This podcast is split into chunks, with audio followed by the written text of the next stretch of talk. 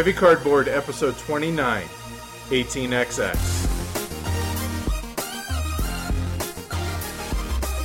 Coming to you from the home of RailCon, Denver, Colorado. Welcome to Heavy Cardboard, where we talk medium-heavy strategy board games, war games, and finally, eighteen X X and other related topics in the board gaming hobby. We're your hosts. I'm Edward. I'm Tony. Edward, tell the folks how to get in contact with us, please. All right. First off, on Twitter, at Heavy Cardboard, we're super active. We love interacting with you guys. Hit us up. Facebook, Heavy Cardboard. Our website is heavy cardboard dot com.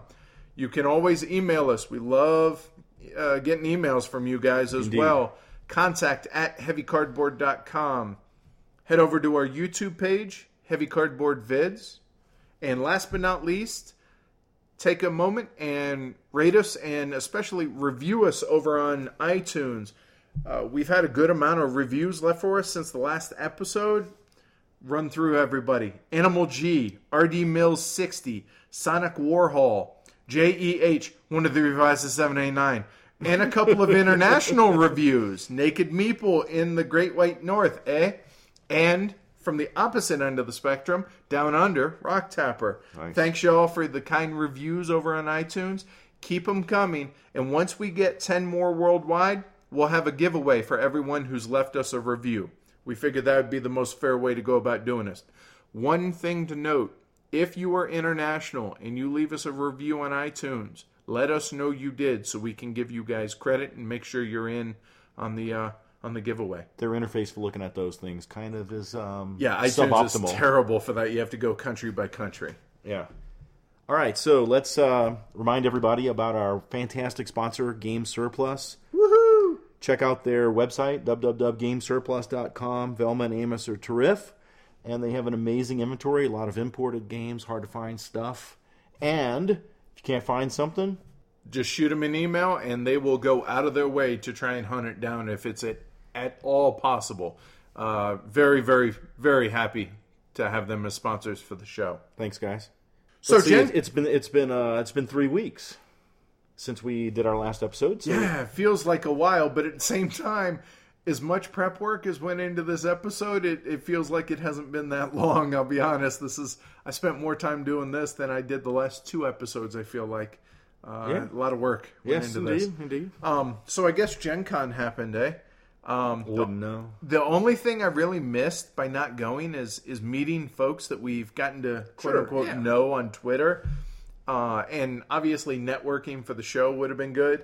Otherwise, there are really not too many in- games that really interested me. Nope. Um, obviously, there was Le Grand Ha, but fans of the show know we reviewed this way right. back in October in right. episode ten. So outside of that, I think not a ton. Last episode, I mentioned a few things I was interested in for various reasons, but none because of their weight or anything like that. Right, right, so. right. So one thing that did come out of that, though, yeah. is Fantasy Flight uh, announced Roombound three point oh, which I know surprises a lot of people, but I, I, I was, I was uh, the last few weeks on Twitter, I was like, hey, Fantasy Flight, how about you guys, uh, how about three point oh? This is the ten-year anniversary, et cetera, et cetera, and didn't really expect it to happen, and and... they are. So I'm excited about that. Martin Wallace, it's like Martin Wallace does Ameritrash. So I'm willing to give it a try. I haven't played it, mm. have no experience with two point oh, although I see I'm um, pretty active on the B G G auctions. And all of a sudden, there are a whole flood of uh, Roombound two point ohs up for sale yeah. nowadays, which I I thought was pretty funny. Well, good luck to you all with that. Not, not the least bit interested. I figured. Um, so it's something that Amanda and I will play. Or, yeah, uh, yeah. you know, uh, I know Skippin has a set, and guys like Matt and everything would be willing to give it a try. Um, Bringu. Sure, sure. So speaking of games that I haven't tried that I want to, uh, I made a new geek list, uh, which is a list of release games that I've not played yep. ever and want or need to play. I went through it. And uh, I'll... We'll make sure That's to put it cool. in the in the show notes if people are interested in checking it out, and I'm going to update it whenever I get games played on it. And I've already gotten two of them played that were on the list of the roughly eighty that are on there. So what were those two? Oh, wait, wait. You're going to cover it, I'm sure. Yeah, I yeah. will. Okay, I will. okay. So, a- anything else going on with you? Um, Mister, just... I haven't worked in two months, it no, seems. No, no, no. I did have a four-day weekend because my parents are in town. So the recording of this episode Monday night also means I have to go back to work tomorrow. Oh, woe is you. Woe is me. And um, really about the only thing outside of uh, the the hobby and, and things like that in general and, and family and stuff is... It's football season, baby. Bronco camp open. Saints camp open. You mean Cowboy camp has opened? I suppose. Go boys, you betcha. As Brian already took a swing at somebody, well, so good, hey, good luck with that. Tempers are going to flare in, in training camp. It's always going to happen. It's hot. Guys are, you know, it happens. You got a bunch of alpha males. It's going to happen. And college football season's right around the corner, three, four weeks away. Can't wait for that. I have no idea what to expect from my Oregon Ducks because no. we're replacing our quarterback, so we'll see. It's kind of a uh, bittersweet time of year for me because when Bronco camp opens, that means, oh, summer's going to be ending soon, and winter's going to be coming. But then again, hockey will be coming, so. But in between those, you have fall. Which and is fall awesome here. In Colorado oh, yeah. is about as close to heaven on earth as you... Wait, we don't... Unless you play, wait, if you're listening to this, you do play heavy here. games. No, they they play heavy games. So no, truly, it, no, it, it, it's awesome here. Uh, fantastic weather. Uh, just couldn't be more excited. Plus, to be honest with you, I'm over the heat. I really am. Although this has not been a brutal summer. No, but it's still hot enough. Yeah. Right on.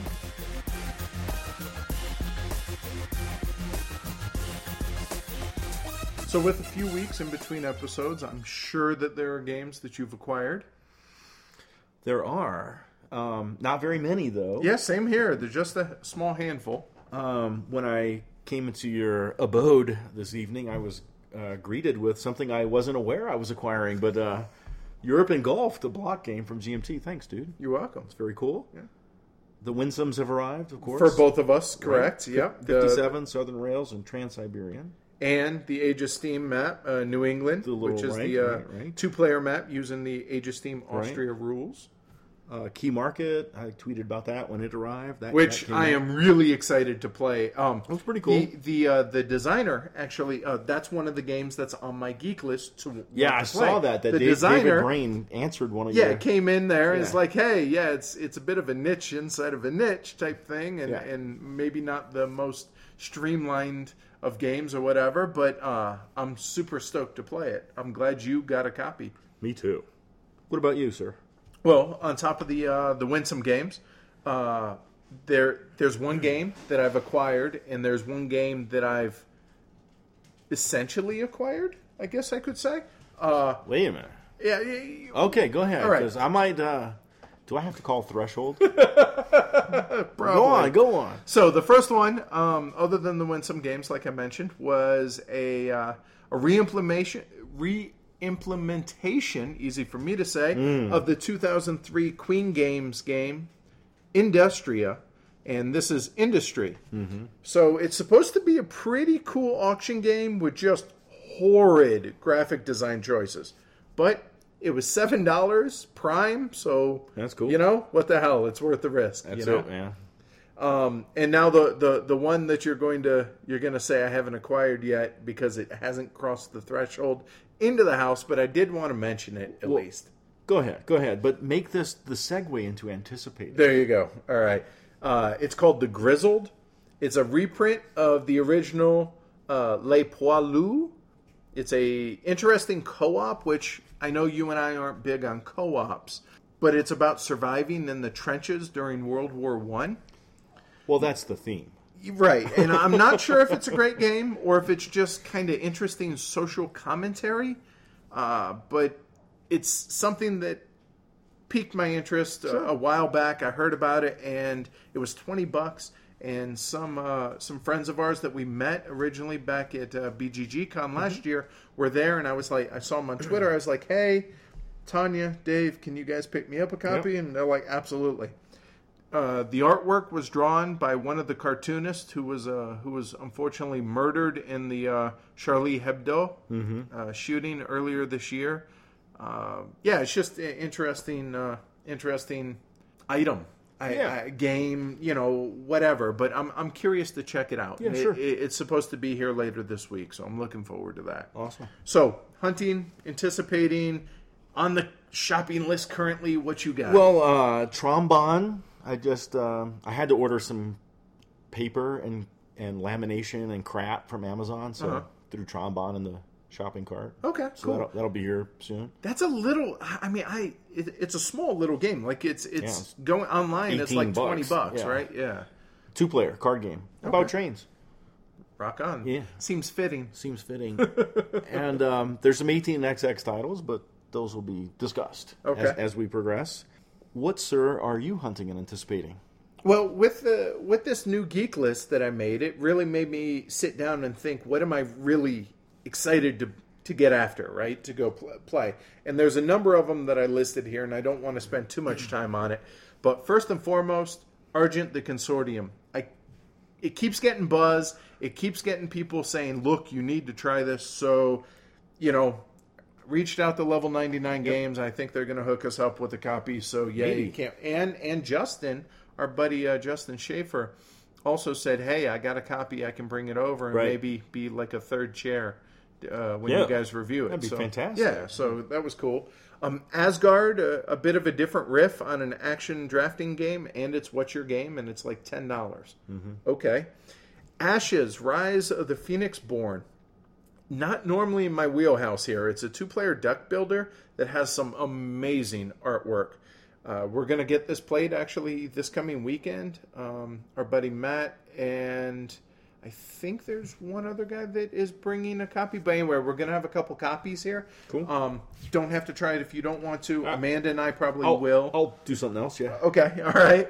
Uh, D R Congo is going to be here soon, so I'm looking forward to, yeah, to get too, that actually. played. One that we've mentioned previously, but we haven't done anything about. And this is uh, Vlado Shivadl's version of a Catan-type game. Uh, Greenland or, or Gran- Granoland? Greenland, right. Granoland. Right. Um, looking forward to trying that. Uh, and two last big ones that I'm excited. Tesla versus Edison. I originally passed yeah. on it. No, I got to no. be honest. I want to try it. I, I do too. I reached out to Artana, so yep. we'll see how that goes. And last but certainly not least, Imperios Millenarios. Yeah. It's a beautiful Civ game. Uh, the designer is Argentini- Argentinian. And it's nearly impossible to get a hold of. The good news is it's getting a reprint here in the next month or two. And stay tuned to uh, our Twitter feed and such because we're probably going to help get it into Game Surplus store. Mm-hmm. So that'll be how you guys go about getting it. I'm, I'm super, super excited about that Civ title. Right on. Well, with the with the three weeks off, we've been playing a lot of games. Oh, a whole lot, actually, yeah. Um, a lot of these we've played together. Let me, uh, I'll go through a list here. Yep. Uh, I, I, I've played Key Market only once with the wife to learn the game, and uh, it was pretty cool. Lots of uh, interesting things there, particularly around the guilds and whatever combination of them it happens to be in a particular game. So cool. Like I said, I, I'm super jonesing to play that. I, uh, well, maybe this weekend. I, the wife said, will you teach me some eighteen X X? Which, like... Could have knocked, knocked you over oh. w- with a feather. Oh. So I, I pulled out eighteen hundred, just so, a two-player so, game. So I, I do wonder how many people listening, their significant other, male or female, how much it would blow their mind if their significant other said that those exact words to them. This is like the Soviets saying, teach me some capitalism. uh, so she dug that. Let's see... At our Winsome Day, right, we, which we had a couple weekends ago, we all, bunches of us, played nothing but Winsomes. We did Continental Divide, Trans-Siberian Railroad, Colorado Midland, Dutch Intercity, Southern Rails, and Northern Pacific, and Kansas Pacific. And some were better than others. Yes. Uh, I'll be honest, I, I know that uh, there, there are some folks in the guild that, that are big fans of games like Dutch Intercity or whatever. Mm-hmm. Mm. It wasn't my favorite, but the two new ones that we played from this year, Southern Rails and Trans-Siberian, uh, Trans-Siberian really, really cool yeah, games. Yeah, those were cool. Man. Those were very cool. I, I was a big fan of Kansas Pacific. Too. I was as well.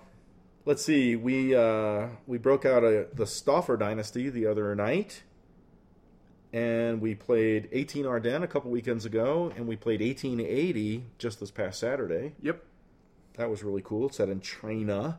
Uh, let, my other ones on my list were just twenty-three and No Thanks with the kids and the and parents and stuff like that. So, cool. Rock on. Did yeah. they enjoy it? The parents? Yeah, man. The cool. No Thanks is easy, and it's um, you know, slightly devious, so it was cool. Rock on. Did uh, anything on the list you played that that I, I didn't call out here? There are only two. Uh, one of the games that's on that was on my to play list was, and I don't know if it's ATON or ATON. A T O N. It's yeah. a little two-player... Egyptian thing. Abstract Egyptian thing game. Pretty cool. Cool. It's, it's going to... It plays super fast, and there's depth there, and there's kind of... I know that you know that I know that you know type play you know? that goes on in that. So I'm, I'm excited mm. to, to get more of that to the table. Like, type of thing to where you'll play three, four games in a row. Okay. Uh, so that was enjoyable. And then uh, Mark Johnson from the Board Games to Go podcast, uh, he hollered at me last weekend. It's like, hey, I'm flying up on Tuesday for work. Um, I haven't played Maria. I know you have. You want to get a game going? I was like, do it. So he flew in on Tuesday, drove straight here, and him, Amanda, and me, I taught them how to play, and we played uh, a game of Maria, and they both loved it. And I think it's awesome that Amanda really, really dug it as right well. On, right so on. That was a lot of fun. But other than that, nothing else that you you uh, mentioned. We, but that's still a lot of gaming. Right on. Good stuff. In this episode, we're going to change things up just a little bit in terms of what we do when we do it. Normally we do two trailers and a feature presentation. In tonight's episode, we're going to do the feature presentation and talk about eighteen X X games. And then at the end, we're going to do two trailers where Edward and I are both going to talk about an eighteen X X game. Now the point of our feature presentation of X X on eighteen X X games today is not to instruct on eighteen X X, not to counsel-wise. We do not have the experience to do wise counsel. Yeah, we're we're not that far into this part yet. We're not ivory tower dwellers anyway, and really never wish to be an ivory tower dweller at all. So instead, our focus for tonight's show is going to be to evangelize on the idea of playing eighteen X X games, to state why, state why we're fans and try to reduce any intimidation factor out there, and encourage people to try to play an eighteen X X game. Yeah, hopefully this is uh, you guys get a lot out of it, um, and we'll have some fun doing this. As we go, we're going to address a bunch of the Ask the Elephant questions as well. So, here we go.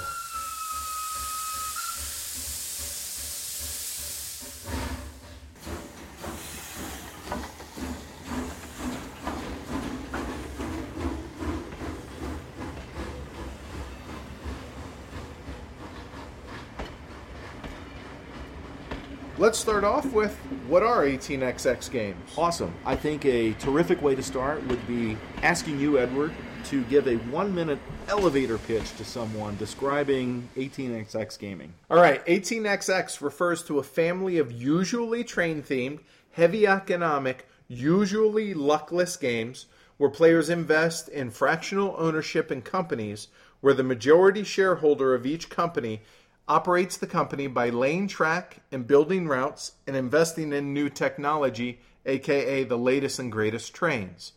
When the game ends, the player with the greatest net worth is the winner. Net worth being calculated as cash on hand as well as the value of his stock portfolio.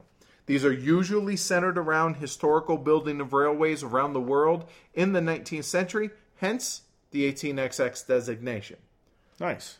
So how about you? For me, the one-minute pitch would be, they are railroad-themed games where players build corporations that build networks of rails that connect cities and conduct abstract train operations to earn revenue.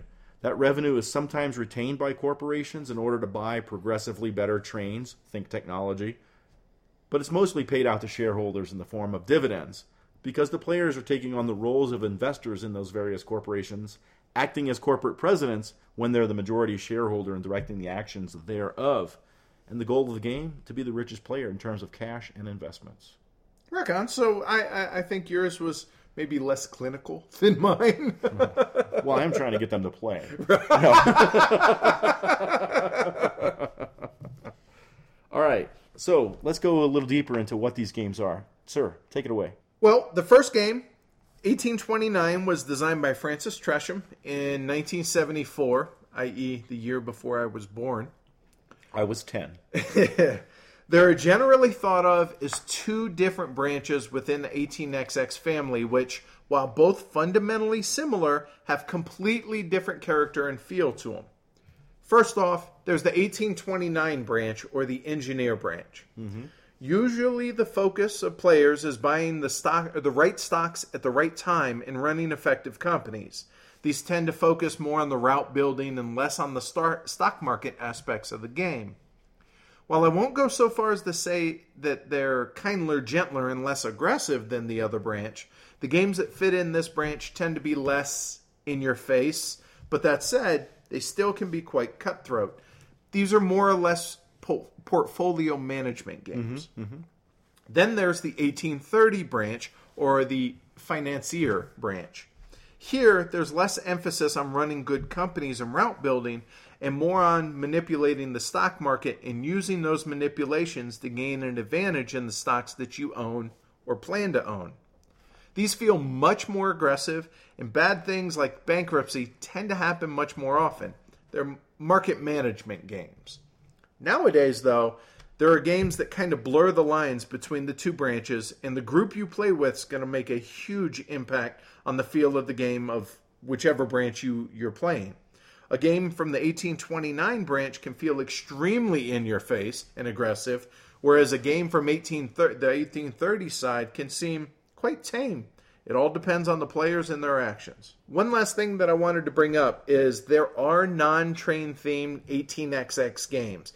Games like twenty thirty-eight, which is set in space, mm-hmm. eighteen thirty U R, or games like Poseidon, uh, set in ancient times. And there are other games that take some aspects of an eighteen X X game uh, and just throw away the whole rest of it. A game like a rolling stock, for instance. Sure. But for clarity's sake, today's discussion is going to focus on the train-themed games that most people will think of when they think eighteen X X. All right, let's get into some specifics of general eighteen X X gameplay. Let's. So most eighteen X X games share similarities, but there are enough differences from one another to give players vastly different experiences. There are over one hundred different games in the eighteen X X family, and each one adds or tweaks some amount of things so that the game drives focus onto specific areas that the designer's trying to highlight. However, there are some general features that are shared by most in the series. Right. And when I say most, everyone's you're going to be able to pick this apart and say, oh, but the, this one doesn't or this yeah. one. We're not focused on that. These are just generalities. Right. There are train companies that exist and in which players acquire shares. Yes. Once there are enough shares bought by the players, a company floats. Floated companies may now begin to operate. Until that point, the company does not operate.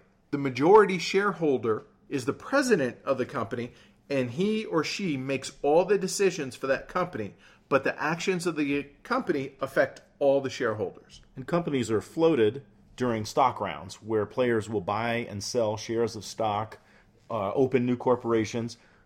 Maybe other players will cross-invest and help float those companies, maybe not. There is a map in which companies may build tracks between cities so that the trains they will own can run. Track, and this is important, track is not owned by anyone or any company. It's open for anyone that can reach that track. And that creates this interesting synergy in a lot of these games.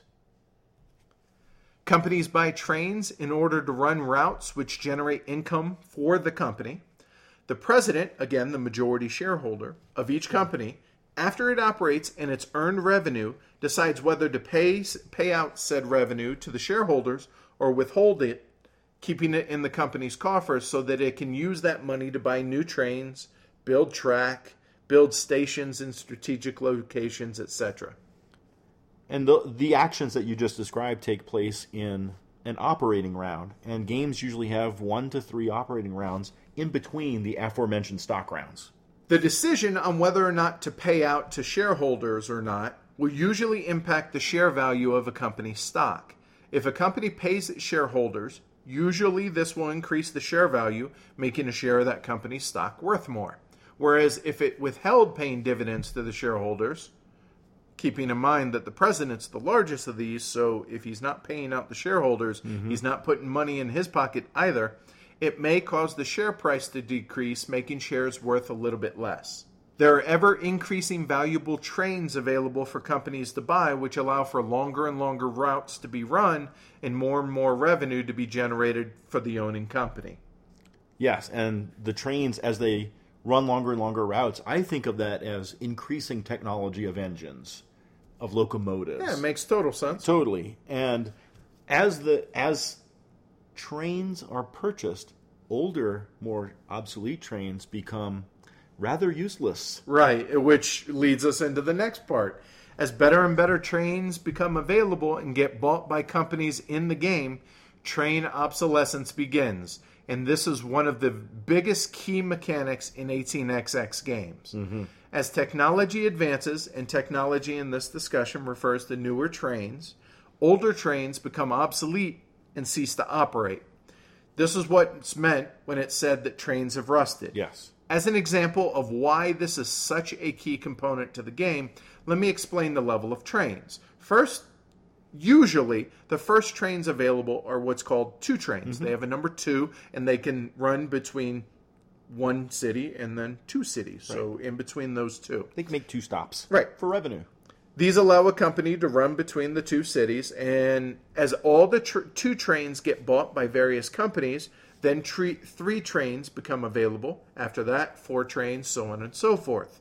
So if the company I'm the president of says, let's say I ha- that company has three two trains, and the one that Tony's the president of only has one two train. My company, obviously, is going to be out-earning Tony because he's got more trains. It can it can generate more revenue. It would then behoove him to buy up more trains because as soon as the first four train is bought, this immediately, usually, causes all two trains in the game to rust and no longer be able to run. So I went from those three two trains and to having no trains. Now I can't make any money, assuming I didn't buy any of the three trains, of course. And this is called the train rush, and this is an aspect of some of the games that I really, really appreciate. The ability to buy a train and, in so doing, cause financial harm to my competitors. Love it. So with all that in mind, the usual script of a typical eighteen X X game goes something like this. All right. There's a stock round in which players buy shares in companies. After all players pass, the stock round ends. Immediately following that stock round, an operational round begins where any any and all of the floated companies operate in stock value order, usually highest to lowest. Companies then, in this order, build track or lay track. They may place one of their available stations. They run their trains and generate revenue, decide to pay holders, shareholders, or not, withhold mm-hmm, it, mm-hmm. adjust their share value, if applicable, and finally, they can buy a train or trains, plural, at the end of their turn. After that, the next company begins its operations. This continues until each company is operated, and then, depending on where they are in the game, as Tony mentioned, there's one to three operation rounds, usually, mm-hmm. in some between games, each stock round. Yeah, some games are fixed at two. You know, it's it's just different from every game. So you either go into another operation round, or you go back into a stock round. Yep. This cycle continues until the end of the game. Now, the game can end a couple different ways. Usually, there's a set amount of money in the bank that's dictated either by number of players or just a finite amount. twelve thousand dollars, sure. Whatever it might be. Whenever the bank runs out of money, the game is about to end. You'll usually complete a set of operating rounds, mm-hmm. and then uh, the game ends. Or in some cases, if a player goes bankrupt, the game ends immediately. Sometimes if a player's stock hits a certain price, the game will end as well. Just variations from game to game. And lastly, there or I shouldn't say lastly, but there are other games where there's a set time that after a certain train is bought, for instance, mm-hmm, in mm-hmm. eighteen eighty that we just played, that triggers a yeah. set amount of ops rounds left, and then the game ends. Players count up the amount of cash on hand. Money in companies have no value, and the value of their of the players' stocks and whomever has the highest amount personal wins. Cash and Easy their game. Investments. Yeah. yeah. So now this doesn't even touch on the vast amount uh, of different companies that may or may not be present in the different iterations of eighteen X X games. Most of them, most of these games will have regular companies, usually called majors. Mm-hmm. However, there are games that incorporate some or many or just a few of different types of companies. Private companies, minor companies, the majors, as I mentioned, national railroads, and regional railroads. Some games even have different types of trains, and those trains can sometimes only run on certain types of track. In the end, there's huge variability within the family of games that keeps it fresh and exciting. And there are so many differences between many of the games that fall under the eighteen X X umbrella that just because somebody doesn't like a certain title absolutely does not mean that they won't find one or many more that they do enjoy. Right. Well, we have a lot more to say about eighteen X X games and why we like them, how we got into them, et cetera. But what we want to do right now is spend a few minutes on possible negatives for people that are considering playing eighteen X X games. Think of them as barriers to entry or, sure. or, or preconceived notions that people have and why they might be hesitant to get into them. Let's start with complexity and opacity.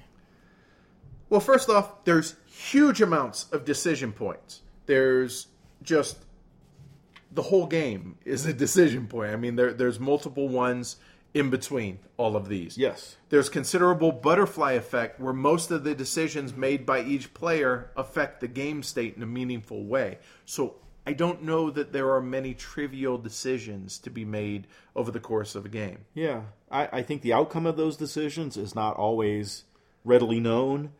And sometimes the desired goal that you're chasing may require multiple decisions where each one is a part of the formula that'll solve it the way you want to, hopefully. And sometimes decisions are made just like in anticipation of what your player your player friends might do as well. So uh, how about mathematics, sir? All right, so I got the pros and cons of this is there's a lot of math in this game, but... It's, by math, I say it's simple addition, yeah. multiplication, and division. I mean, it's very simple, basic. It's hippie you know, math. Hippie math? That's what I took in school. Okay, gotcha. um, so, for instance, in high school, every time a company lays track, upgrades tiles, places a station, and potentially blocks routes, or when trains get bought or become obsolete, income may change, sometimes drastically. So what may have been uh, X amount of revenue last time a company operated very well may need to be completely recalculated again this time when it operates. Mm-hmm. So again, lots of adding, multiplying, then dividing based on the number of shares. But it's simple math.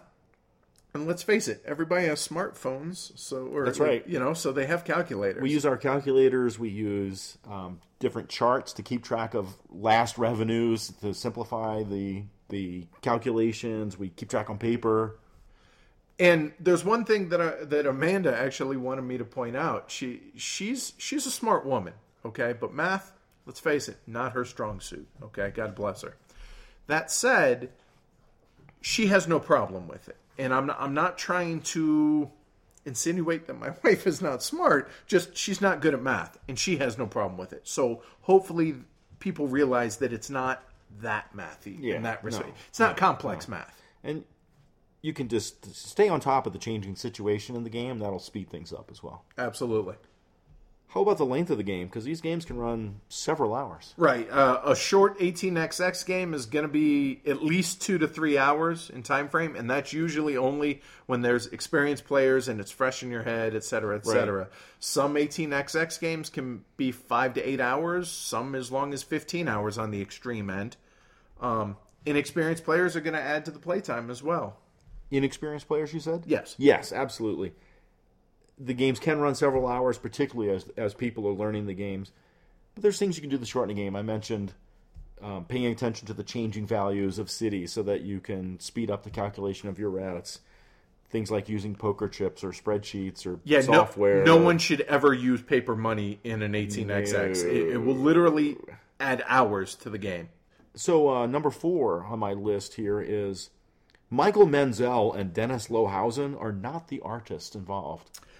Clemens Franz is, though, now. He you, is. You can't say that he's not. Several titles. All right, so four games have been... Right, yeah, yeah, yeah. It's, uh, bottom line, function almost always will outweigh form. Mm-hmm. Uh, but as players play more eighteen X X games, you begin to appreciate the more, say, clinical cleanliness of many of the games. Um, until then, you can, you know, they might be thought of as plain or, or just downright ugly. Garish. Yeah. Yes. Uh, but when you're sitting staring at a board for, you know, eight, ten hours, you begin to appreciate the clarity of the simple graphic design. By modern Eurogamer standards, the graphic design and component quality of these games is is cheap. And I think that might turn off some people. And that also, just because... they're all using these yellow tiles, green tiles, et cetera. To the uninitiated, it might look like these guys that come over here every Saturday are playing the same game every Saturday. You know, so, but we're not necessarily. Right. But at the same time, you know, when you want to add some, you know, just make it prettier. You know, when you do that, it really clutters up the game and it makes it harder yeah. to see the important information. You'll get over it. There are a few exceptions. The one that first jumps out to mind is eighteen oh E. I think it's it does an excellent job of marrying form and function. Cool. Uh, making a pretty game, but also making it very clear, uh, you know, to so that you can see it at a glance. On the opposite end of the spectrum, we take a look at Mayfair's publication of eighteen thirty. It's an example of form over function and what not to do. It's just there's too much decoration on there, and it's hard to really... focus on the things that you need to focus. So, yeah, little give and take there. Well, let's see. eighteen X X games involve some direct competitive play. Yeah, yeah, you could say that. Um, watching someone tank the value of a company that you're heavily invested in can really piss you off. Worse yet... Hey, it's just business. Worse yet, if you were careless and you overinvested in someone else's company... you can watch them loot that company of all its assets, all its trains, all its treasury, everything, mm. and then dump it on you if you weren't uh, if you weren't paying attention to who had the priority deal, which designates the turn order of the next stock round and would allow them to act before you. That that yeah. e- even experienced, it, you can you can get a little little fired up, make your blood boil. I mean, part of the of many of these games is ruining your friends' investments, but it is just business.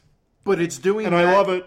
It's doing that to help your own, you know, your own status, your own game state. Well, naturally, yeah. Now, conversely, some folks might not want to quote unquote be mean to another player by, you know, placing a station down in a city, and all of a sudden, maybe maybe by doing that, you just cut off. Uh, a company's ability to run some lucrative route. Right. Or maybe they don't want to have to sell stock in another player's company, therefore trashing the stock price, even though they need mm. to to be able to help their own cause. So, like Amanda, that, that was her biggest barrier. It's just getting over the, you know, I don't, I'm not doing it to be mean. Right, yeah. I'm just, but sorry, she tanks your stock, you know. Um, Another thing on that is it's possible to be completely out of the competition, yet you have hours to go in the game due to, yes. due to poor play or inexperience or a number of different things. No luck equals no catch-up mechanic. That's right. You sleep in the bed you make. Uh, so I, I, I heard uh, there was a user on B G G that said something to the effect of there's no player elimination, but uh, players can become insignificant. Totally. uh, so yeah, that and that and that that's a turnoff for some people, sure. legitimately, sure. So I, I think all of these things add up to, for some people, eighteen X X games have a certain level of intimidation. Uh, the point of this show is all about knocking down those barriers and yeah. get out there and experience these games. Well, I mean, popular mythology says the eighteen X X games, you know, there's this big aura of being crazy hard and have a terrible learning curve. Um, I just don't. I just don't think that's the case. It's not that terrible, right? Now, some eighteen X Xers can sometimes be unwelcoming to new players and be abrasive oh. or or downright socially inept. Elitist, maybe? Yeah, possibly. Uh, you know, I'm but, smarter than you, maybe? But if that's the case, find different people to play with. Absolutely. Absolutely, guys. Um, so, yeah, there are a whole lot of potential reasons why folks don't want to venture into this niche inside of a niche within our hobby. But hopefully we can start knocking down some of those uh, some of those walls as we continue. Give them a try. All right, so why don't we tell folks how you and I, you mm. know, came about playing eighteen X X to begin with. So you okay. first. Well, I was definitely hesitant at first and finally was um, asked to participate in an eighteen X X game. Coerced? Maybe. There could have been alcohol. No, there was no alcohol involved. Um, and it was a bad experience. It was, it was really, really a bad experience. Yeah, first of all, I, I was intimidated, hence the um, hesitation, just by the, the content of the game, thinking, you know, you, you ha- oh, I, I can't even play, enjoy, or compete in these games because I'm not an expert in these games. And so that that was my, my holdback. So I got into this game. I don't even remember what the game was. It's uh, two, two and a half years now. Wrong teacher, several hours of boredom. It was pretty much, here's your anchor. Go swim, Tone. That's and, terrible. Uh, it, it, it was horrid. And um, I, but that didn't crush my interest in the games, because as my taste began moving towards heavier games over the last few years, the mental stuff and the game length was really less of a concern for me. Okay. And the business economics involved in these games and the investing aspects of them just totally appealed to me, as you well know, sir. And I had the realization that expertise cannot be gained without playing the games. Yeah, you you can't get good. Practice makes perfect, right? I, I don't have an ego that needs to win. I don't need to be the expert. What I do need is to have fun and have a challenge. I need to be able to play and occasionally teach competently. And that that realization made me go diving back into the games. You know, we played... Well, eight... that was when we started out, because all this yes. happened before you and I knew that each was, other, right? Right, that was before, and then you and I started getting back into these games in eighteen forty-six, eighteen thirty, and eighteen Arden were the three games that really... We played them in, in succession and uh, a couple of times each and stuff, and it was like, wow, man. I'm, I'm yeah. I, as I've talked in the last few episodes about this this burgeoning addiction in me, so uh, that's how I got back into how I got scared, scared off, and back into and loving eighteen X X right, games. There's on. More about the loving to come, of course. Uh, what about you? Um, I wasn't really hesitant. Uh. I guess the reason is because some local friends we'd been gaming with since we began uh, in the hobby, they offered to teach me and Amanda eighteen E U. And I'll be honest, I remember literally nothing about this game. Hmm. But um, I did. I just didn't know enough, because this is six months after I'd started in the hobby. I didn't know enough. I didn't really know what eighteen X X games were, so I didn't know enough to be intimidated, you know? Okay. Um, however, once we got started...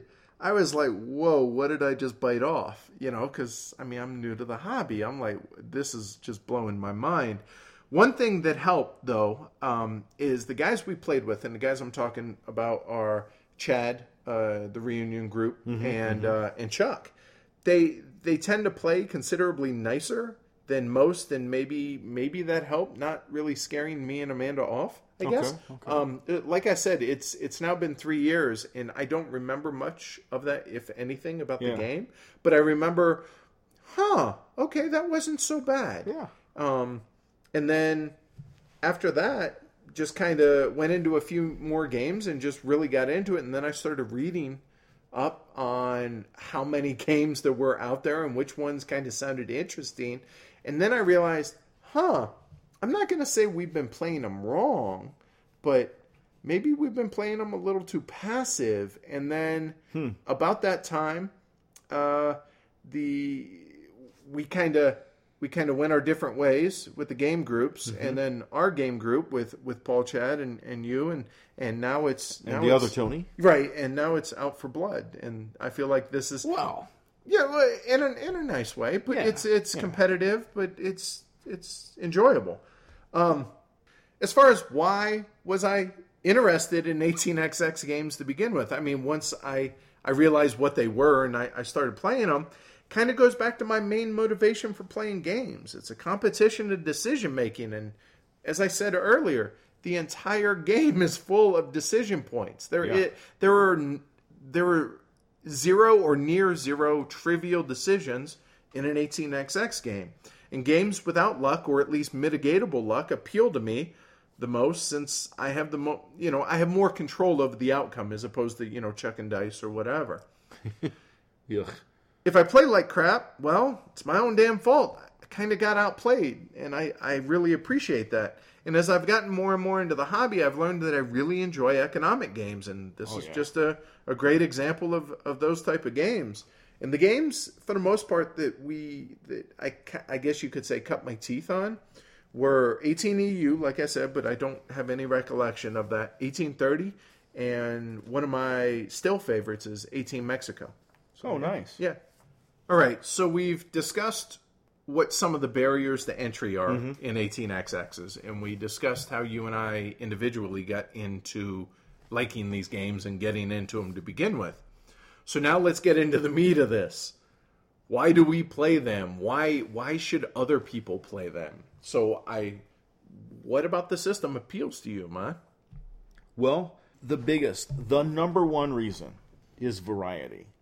The basic, the general eighteen X X game is around a group of core mechanics, and that each title adds its own flair to those things, and the amount of variation around the same basic game system is it, it's just phenomenal. Special rules, special trains, special companies, different capitalization of corporations, different map boards with different geographical features. I mean, I could go on, I can go on, I could go on.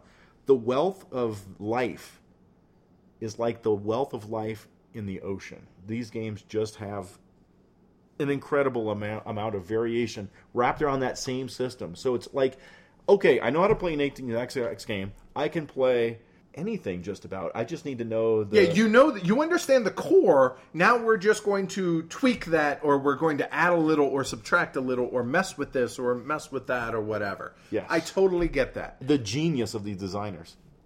So for me, I've always been interested in trains. I mean, maybe not the trains themselves, but the idea of what the trains represent. Mm-hmm. Like, you could be out and you can just see these long stretches of track going on as far as the eye can see. Or maybe just driving past the complexity of like a, a rail yard and how all these different tracks intersect and make a, a working system. I've always been interested in those and, cool. and, and and train track layouts. Hell, as a kid and even now as an adult, I've always wanted to build railroad layouts. So it only kind of makes sense that even though these games are, you know, abstracted, like most games are, still I've been drawn to them. So that's that's kind of my baseline right there, all right? But when you factor in my background as a poker player and how intuition and math blend in the game, mm-hmm. it seems logical that a game system like this would be highly appealing to me, right? Sure. On that note, there's a correlation between poker and eighteen X X games. Like in poker, there's a clear advantage to dictating to your opponents as opposed to reacting to them dictating to you. Same thing in eighteen X X. Also, you need to better predict the actions of your opponents than they do in order to gain an advantage. Again, just like in poker. So, now let's start getting into actually the game. Like, what do I enjoy about eighteen X X itself, right? I enjoy sitting down at the table and enjoying seeing this, this empty map, knowing that while the train companies in the game are pretty historically accurate, and the geography is too, Often. we're about we're about to write our own story on how this place is built and the train lines, and it it's it tells a story. The development of wherever we are, whether we're in Russia, whether we're in the Midwest in the U S, Scandinavia, uh, you know, wherever. I think that's that's awesome. Well, and you, you mentioned the history um, that, you know, some of the corporations are based on actual corporations and the and most of them actual business scenarios of, of rail building, how rails got built in X Y Z country inspired a lot of these uh, a lot of these games. And, you know, I'm a history nut, so as am I. That stuff is uh, particularly awesome, I think, as well. Although I'm really not into trains. Really? No, man, they sit across one hundred twelfth and block my way to work sometimes. so so you didn't grow up as a kid just enjoying trains? Nah. Like, no? I was, okay. I was too into war. Okay. All right. Fair enough. Um, so, all right. Uh, let's get into the meat here. Um, I love the fractional ownership of companies, which encourages uh, shared incentives. Stockholding, baby. Yeah. Only one of us can be president, but we all share in the fruits of the company. That's right. I love games that involve investment, capital gains, cross-investment, all that stuff, man. It's awesome, awesome stuff. And there are, you know, along with that, in some of these titles, some titles don't really have a lot of this going on, but sometimes there's some corporate games, gamesmanship, or as I'll call them, financial mechanics that, that go along in the game. Like what? Like dumping corporations, as you alluded to earlier. Merging corporations, how corporations can assume other ones to improve their position or rescue an investment, even. Uh, the issuance of more shares by companies. Some of these games, you start out having only five pieces of paper per company, and but you can expand to be having ten pieces of paper per company, and that's very cool. And selling trains or buying trains back and forth between your corporations to manipulate various conditions in preparation for the train rush. I, I love those those gamesmanship type things in, in many of the games. I dig having my own tableau in games in general, mm-hmm. you know, and watching, you know, when you build up a company and, and see it flourish, or not, or as, not it, right. as it may be, some um, are not intended as the president. To do so. well, but but when you do, and you do it with a purpose, as the president, you kind of you're kind of like, yeah, look at me. You can invest in this company. You know, it's a good investment. Look at this. I built this. You know. Yeah. But at the same, on the flip side, though, I also dig kind of battling with myself. When it comes to thinking of a company as mine, like this is my company, when it's not. And I have to remind myself that this company is simply a tool to help me win. That's all. That's all it is. I may have to hurt this wonderful company that I've built from the ground up.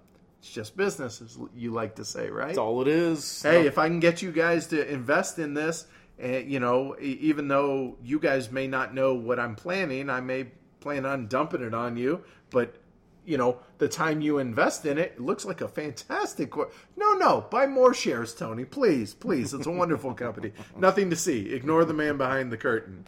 In that vein, the train rush, as I mentioned earlier, I love it. You know, it's like, mm, sorry, guys, I didn't mean to buy that five train. You know, it's just, I love that when I can cause something to happen to the other players. Create is, havoc. Is that eco-trash? It's no, as I say, it's just business. Yeah, it's um that mechanic, while is universal, I think, between pretty much every every eighteen X X game, that ob- obsolescence, like I mentioned, the anticipation of that obsolescence, yeah. and the the even buying trains that you know won't help you, but you have to buy them yeah. because if you don't, you're screwed. Because right. I'm going to keep beating you, you know, incrementally. You know, I'm just making a little bit more money than you are, but if this were to go on, you know, till infinity, you're going to lose the game. So you have to do something about it. And that's that that buying of the trains and the obsoleting of older trains is just fantastic. And uh, some games are, are more gentle than others. Some games, when trains become obsolete, they'll still operate... One last time. One last time. Some games, when trains become obsolete, they'll still operate... but they'll cost you money, like maintenance money every round. So incentivizes you to get them out of there. Some games, when trains are obsolete, they're toast. Yeah, they, they, they're gone they, immediately. They, right. Poof. Now, oh, crap. They're like Kaiser Sose. Guess my stock price is going to go down. Right. Because if you have no train, you can't operate. Right. If you can't operate, you can't make money. If you can't make money, you can't pay dividends. If you can't pay dividends, your stock price goes down. And if I don't have any money in my company, then the president, I got to buy him a train. Exactly. And that's some of that just juggling and uh, that you have to do in these games that's just so wonderfully, deliciously just demonic. Just so, so painful.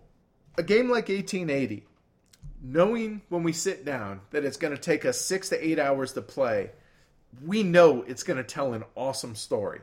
And and that story's interesting to me. The hours fly by as I'm absorbed in the story mm-hmm. that the map is telling as it unfolds. For instance, we recently played eighteen eighty mm-hmm. uh, this last Saturday for the first time, and we had a guy who's a part of a different train group play in our group. Right, he taught it. it he taught it, and that was great. Um, and it was really cool to hear him say, wow, this game is developing completely different than how it normally does right. because he's playing. He doesn't know how we play. He do, we don't know how he plays, and he said he'd never seen it play uh, play out the way it, it had, even though they'd played the game maybe a dozen times. Right, and that going back to that variability, not only variability between titles, but within the same title. That is awesome. It's not yeah. scripted. You know what no. I mean? It's not always going to play out the same way. And I'm going to call that out as exploration, because once you get the gist of the genre of games, man, you can lavish some time and effort just exploring the variation of these games from title to title and within a title. It, it's just an amazing space, if you ask me. And that leads into the length. As we talked before, you know, we don't we don't care about length. But, man, in this world of shorter games are great, and I'd rather play eight one-hour games than one eight-hour, it feels great to play something for several hours, see that story develop, have meaningful decision after meaningful decision while you're waiting for the next meaningful decision, and just building this whole economic engine. And oh yeah, and the cool thing, and our whole group goes by this, that we're all trying to win. Only one of us can win. Winning is the goal. However, the more important thing is that trip. The the the, the you know the whole That's right. the whole You could tell someone to go to hell, but you have to help them enjoy the trip. Right. No, it, it, it's just I enjoy the, I guess, the story that the game yeah. tells. And it, it's just, that kind of leads into that I, I'm thinking about situations well after I'm done playing the game. Not every game has that. In fact, mm-hmm. there aren't mm-hmm. a whole bunch mm-hmm. that give me that, you know, to where here it is three days later and I'm like, oh, dude. Yeah. Oh. I know what I should yeah. have done. I could have done this. I could have tried that. Why didn't I, I sell them that train? Right, or something like that. And I love that within our own group, the post-game discussion that we always have when we finish a game. Mm-hmm. We talk about things that we thought about, why we did certain things, and why we, what we think, you know, cost us the game, or where we could have made different decisions. The post-game talk is always interesting. Yeah. And And we have yet to play an eighteen X X game in which there wasn't one of those discussions. And it's not like, okay, we're done. We're going to sit and talk. It just, it naturally just happens because right. the game is so epic and scale, you right. know? One thing I like about the eighteen X X genre are some of the synergies that appear, whether or not you are running two corporations yourself that have this synergistic effect that I'm talking about, or it's you and another player, but when you were talking about the games in general earlier, how the nobody owns track. Anybody can use track. So sometimes corporations are working together purposefully or not in this synergistic manner to build this network that both companies and even other companies that they may not expect to later in the game are going to benefit from. It's almost like a co-op that isn't a co-op. I mean, it's... it's I hate that word. I, I know, but it, but it is. I mean, if you and I All are right. both... Hold on. If you and I are both invested in the company, it mutually benefits us. Obviously, it's probably going to benefit one of us more than the other. Right. But nonetheless, it's going to be mutually beneficial if we cooperate, in a sense, in whether it's the way we lay track, or maybe I have a company that you're invested in and you have a company that I'm invested in, and you're on one side of the board and I'm on the other, and maybe we kind of work mm-hmm. together towards building. Obviously, I want it to help you, but I want it to help me more. I also love kind of the mixing of games within the game. Our buddy Chad said it pretty well, I think. He said the initial auction, kind of, you know, for privates uh, in a lot of in a lot of games, is kind of a game in in and of itself. Yeah.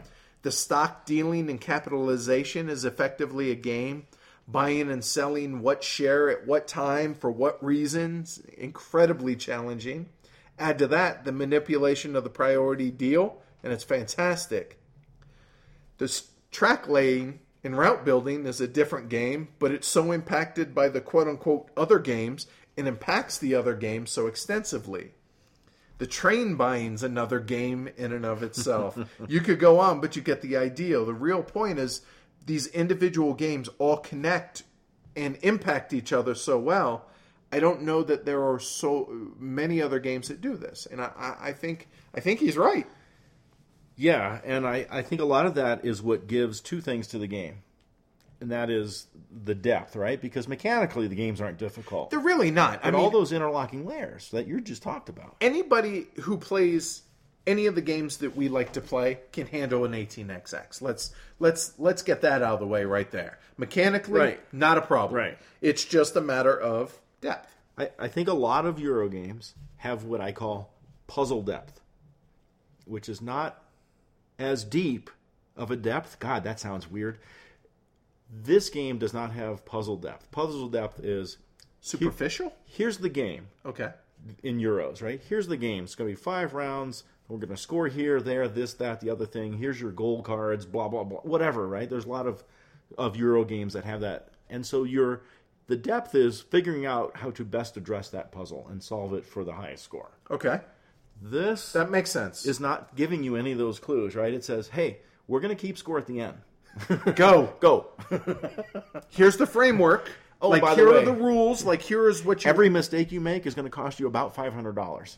But, you know, that's some of the joy. I enjoy... I love it. I enjoy... The headspace, man. Yeah, the, the, or the game space, as I like to put it. Oh, the, yeah. I enjoy but, exploring it, and the the the mistakes that I make...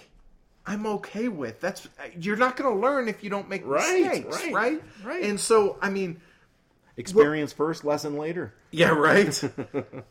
I dig learning the tricks of the game, and by tricks, they're not ah, like they're good. Not tricks, but I follow me on this. A lot of the time, you you try out different things, these tricks. A lot of times, you're going to fail, but having each fail teach you something for the next time you play. I hope I know where you're going. So some of the quote-unquote tricks, things like train juggling between companies you own. Yes. Manipulating turn order, or how selling a valuable stock might be important because by selling it, it's going to drop its share value down below your company and you need to operate before that company. Mm-hmm. Or... something that I just recently tried and, yeah, this and was is, successful. This is where I want you to go. This was such a foreign idea to me. How to run a company down in the yellow or the brown spaces mm-hmm. of the stock market. To explain to people what, what those are. Well, in, in many games, the, the stock market track will have yellow and brown zones. And it's kind of like a stair-step stock market. In many of them. Of, it's like right. a two-dimensional. Right. And when... a corporation's share prices in those zones, they, first of all, most games will have some sort of an ownership percentage cap. So, like, I can only own, say, sixty percent of a company. Not all. Some some do right. away with that. Right. Many games. And many games have what's called certificate limits. So I can only own, let's say, fourteen shares of stock in all of the companies that are in the game, depending on... On, on the game, right? That that number's variable by by uh, a player lot. Count, right? And, oh, exactly. Right. Yeah, yeah. And so when when stocks are down in the yellow zones and brown zones, you get to break those rules. And so now I can own more than sixty percent of this really crappy company. Now this really crappy company's shares don't count against my certificate limit. So even though they're crappy shares, let's face it, if they're down there, they're not worth a ton. Right. But if you and I are only allowed fourteen shares each, right, but I own, say, eight shares of, of a company, company that don't count to my fourteen, that means right. I own twenty-two shares right. versus your fourteen. You know who has two thumbs and is going to well, beat your brains in with that? The, Me. Right. The presumption of the strategy is that you own other shares that do have to respect their certificate limit of more valuable companies. And the, the little nugget of shares that you own in this crappy company is going to be just enough to put you over the top. Right. Yeah. And when I said that the uh, the trick of successfully running the company down there is there's there's a careful balance. And I, I, I did it once, and yeah, I, I did I want it at, to, but at I the can't. very end of the game. And I almost stumbled on it on accident. It's something I've been wanting to try, is because you have to maintain the company in those zones. But if you if you pay out, odds are your stock value is right. going to go up. If your stock value goes up, there's a chance it's going to leave that yellow or brown area, in which now all of a sudden, if you go back to a stock round, those certificates now are all count. of a sudden right. going to count again. And um, I have twenty-two shares. I need to be down to fourteen. That's bad.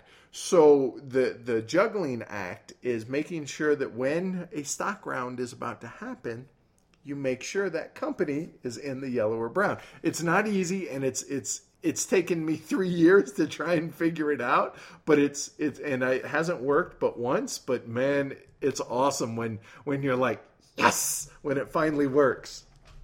One last thing that I have here is realizing the importance of a simple but profound question. Okay, am I winning?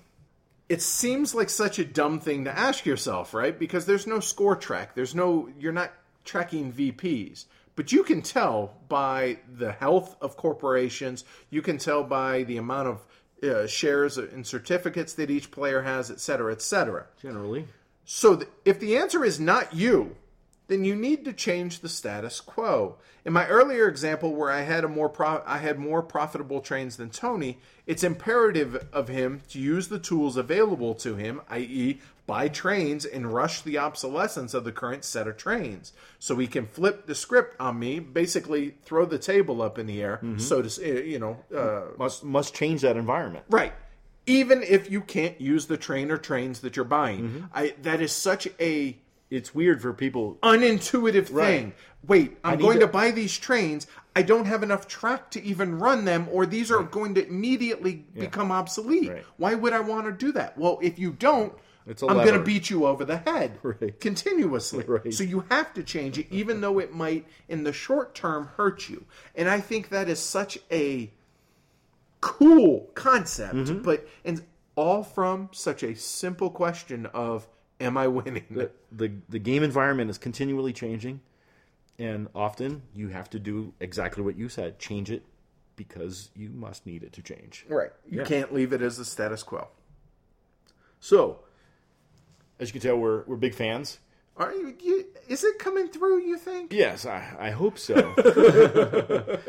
uh, but even so, there are, there are things about eighteen X X games that may not be our favorite things in the world, and... Um, I want to start with one that goes back to the, the yellow and brown thing you called up, because this is why I was glad that you um, mentioned that. Okay.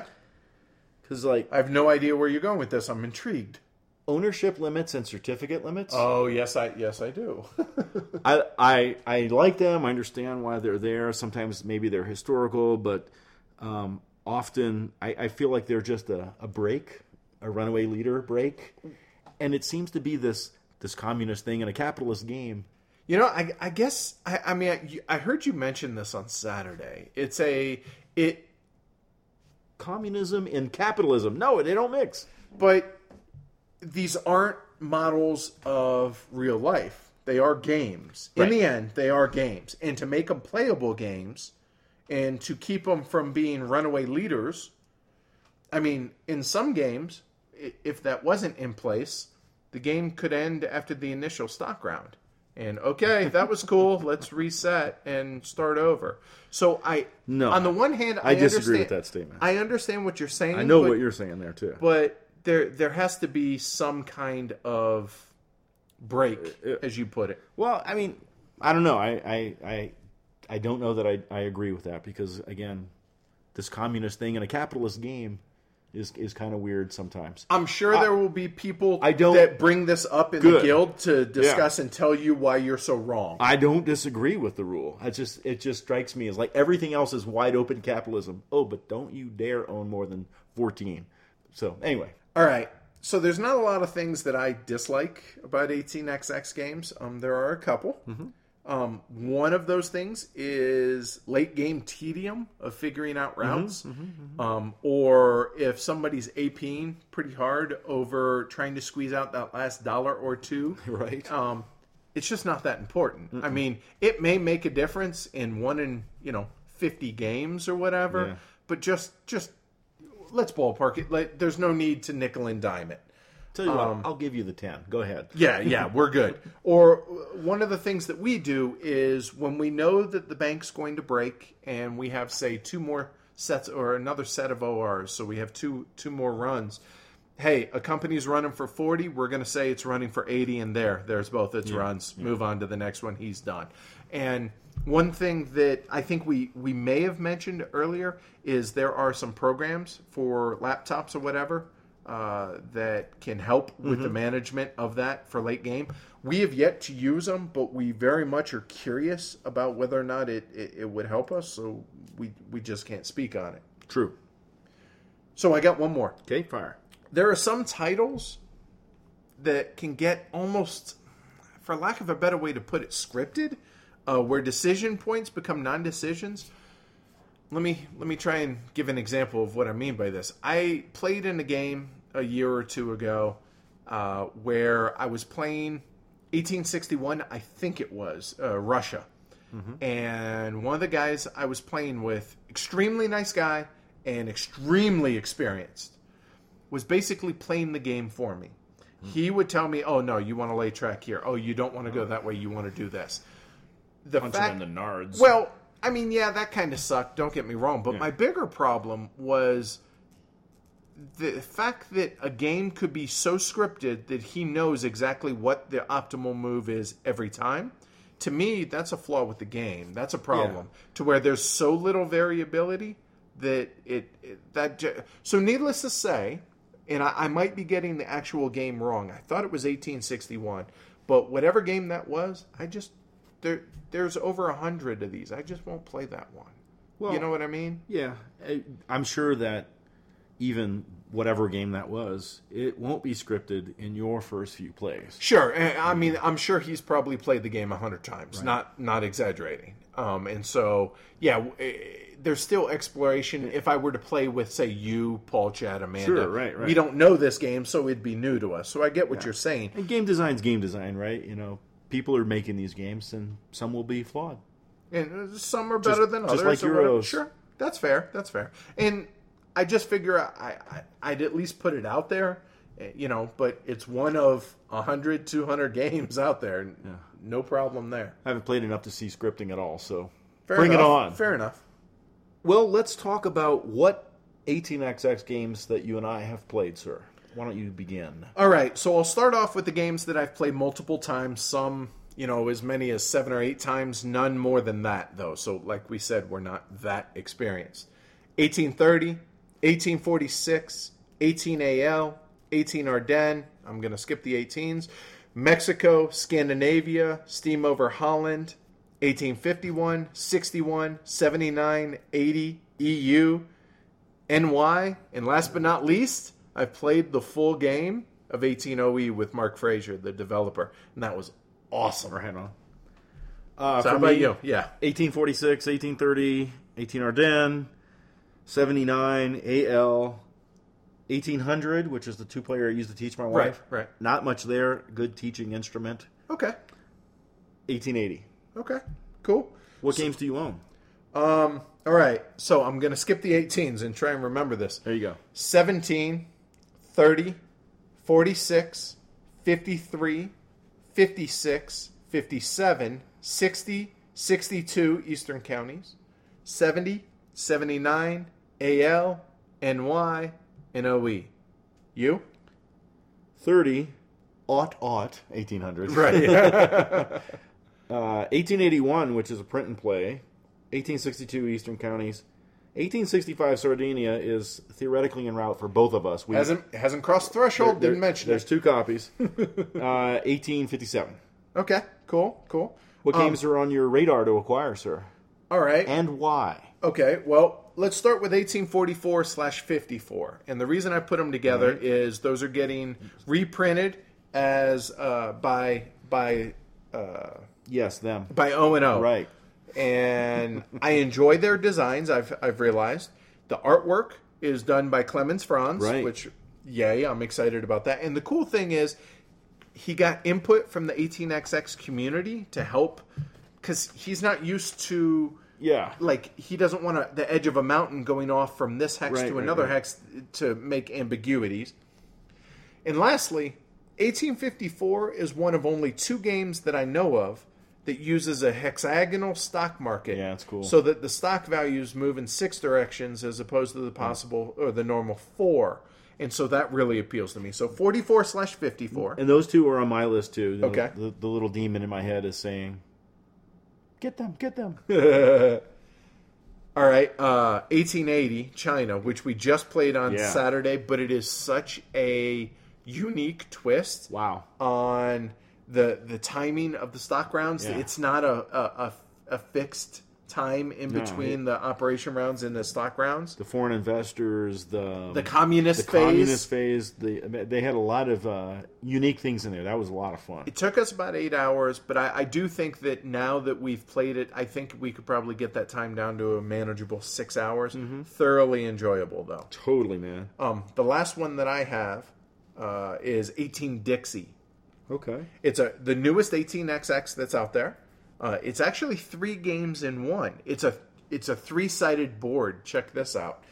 On the main side, it's eighteen Dixie. It's uh, I want to say it's Georgia and Mississippi and like the top the panhandle of Florida. Okay. Okay. That's one game. The back half of one of the flaps okay. is eighteen Georgia. The back flap of the other one is eighteen Mississippi. I also enjoy Mark Derrick's other games, or, or at least the ones I've experienced, so that makes sense, and he's the designer. And yes. there's eighteen Arden, but we're going to talk about that as well. Yeah, eighteen Arden is uh, on my list, too. Really, okay. really, really fun game to play. Uh, one day, I, I will acquire a copy of forty-six. It's a top-tier teaching game. Which we're going to talk about here in a you little betcha, bit. You betcha, you betcha. Uh, eighteen fifty-eight is on the Iberian Peninsula, and I am like... because of my Napoleonic interests. I'm just uh-huh. like a big fan of the Iberian Peninsula. And there's like different track gauges that, that go on in that game. Which so. is the... I want to say it's sixty or sixty-two. One of those also has the different track gauges as well. I noticed uh, eighteen fifty-five Namibia is a free print and play from O and O. ninety-five, you mean, or, right? Did I say... What did fifty-five. I say? But yeah, yeah, yeah. eighteen ninety-five. Yeah. All the numbers start to run together after a while. I'm sure this yeah. is... This is awesome listening for you guys, but hopefully well, you're getting something. Namibia out of it. is specifically designed for three. Oh, very cool. So and it's and it's free. It's print and play. I'm gonna redo all the graphics though. It's pretty terrible. and um, Harzbon, eighteen seventy-three. It's got you. It, there's some of the public companies are railroad companies, and some of them are mining companies. Like you have to run the mining company. And they need the trains. I've heard and it's an odd duck. It is It is a very, very different game. I'm I'm in the middle of reading the rules, but Bjorn Robinstein, who did Rolling Stock, is, is one of the playtesters and um, developers on the game. And he wrote a very intriguing review of the game, and it's really pretty different type of game. So uh, I was I was going to think about print and playing it because all the resources are there available for it. And um, boy, there's a lot, though. Or you could just order it. It's one hundred twenty bucks. Gonna order it. All right. So what game? Th- those are what games you're yeah. interested in buying. This list might, and I expect to be different. What games do you most want to play, like sooner rather than later? Uh, well, some of the ones that I own, just because I have a mental thing about you have to. I have to. I can't keep not played games on my shelf. Sorry. That's you. Just bring them here and problem solved. And I don't mean to play. I mean right. yeah. to, to store them here. Right. Um, eighteen seventeen, because I heard it's a monster. Yeah, it's it, and it, it's also on my list, and it's it's supposed to be one of the more brutal eighteen thirty branch games. It has shorting of stocks and such, and I don't know if I'm going to like the game, but I'll be damned if I don't. I'm not jonesing to play it. Let yeah. me tell you.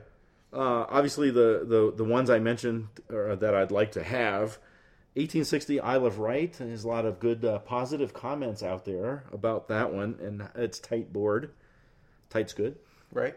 Uh, eighteen sixty-one, Paul Chad wants to play it. eighteen oh E, Edward wants to play it. Boy, do I. Like I said, I've played the the full game, but I really want to bust out a short or, you know, a short scenario between you, me, and P C, and Amanda, or maybe, uh, maybe a medium scenario, either, either way. So for me... You? I want to play more eighteen eighty and eighteen Arden. I'm really, really, really enjoying both of those. Right, right. eighteen fifty-four, for the same reasons I mentioned. eighteen seventeen already hit on, and, and O E, and that's it. Right on. I mean, obviously I want to play them all, but those are the yes. ones highest on the list. So how might a person get started in eighteen X X gaming, sir? First thing on my mind is, what value do you think there is in a, like an eighteen X X game? Maybe, say, Poseidon, et cetera. I guess there's value in it if the theme appeals to you, or and you're just so turned off by the Spartan art of the more traditional eighteen X X games. But in my opinion, Yoda said it best: "Do or do not. Do there is no not. try." Well, if you're wanting to learn to play eighteen X X games, it's probably for a reason that a like an eighteen X X game will not deliver for you. Where can someone buy eighteen X X games? Because this is somewhat shrouded in mystery to many, I'm sure. All right. So first and foremost, Deep Thought Games is probably publishes the most of them. However, current wait time's about two to four years. Yes, really, it's two to four years. Yes. Uh, the good news is you don't have to pay for them until your order comes up. But yeah, the good news here though is there are two companies, one of which is All Aboard Games that. This is one of the two companies that John Tamplin of uh, Deep Thought has allowed to make games for him, and they're available for immediate purchase. You're looking at under two weeks from order to delivery. Scott Peterson, who runs A A G, also is a fan of the show, so cool. That's awesome. Next, Golden Spike Games. This is the other company that's allowed to make Deep Thought games, and we're going to talk about them when we talk eighteen forty-six. You can also order direct from some publishers, like Marflow, O and O, mm-hmm, et cetera. Mm-hmm. Uh, there's the eighteen X X Yahoo group. Much of the serious eighteen X Xers only communicate there versus places like B G G. And on occasion, they'll be like, hey, I got some games for sale. The B G G or Board Game Geek Marketplace. Not many obscure titles are going to be found there, but it's still a viable place to buy some of the more common mm-hmm. uh, copy or uh, titles.